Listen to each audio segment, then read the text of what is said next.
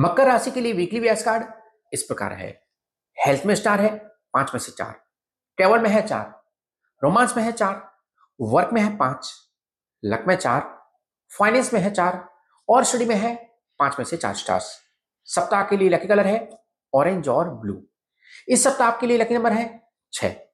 सप्ताह का प्रोडक्शन इस प्रकार है। व्यास कार्ड पर हाई स्टार रेटिंग इंडिकेट कर रही है कि यह सप्ताह मकर राशि के लिए बेहतर है। आप अधिकांश सकारात्मक और आत्मविश्वासी महसूस कर सकते हैं। आप कोई बड़ा डिसीज़न लेने जा रहे हैं जो आपके लिए पॉजिटिवली काम करेगा। आप में से कुछ लोग दूसरी जगह पर शिफ्ट होने का प्लान बना सकते हैं। जो लोग शादी तय करने की कोशिश कर रहे हैं, उनके लिए गुड न्यूज़ है। स्टूडेंट्स पढ़ाई में अच्छा परफॉर्म करेंगे। कोई आपको सपोर्ट कर सकता है और आपको मोटिवेट कर सकता है।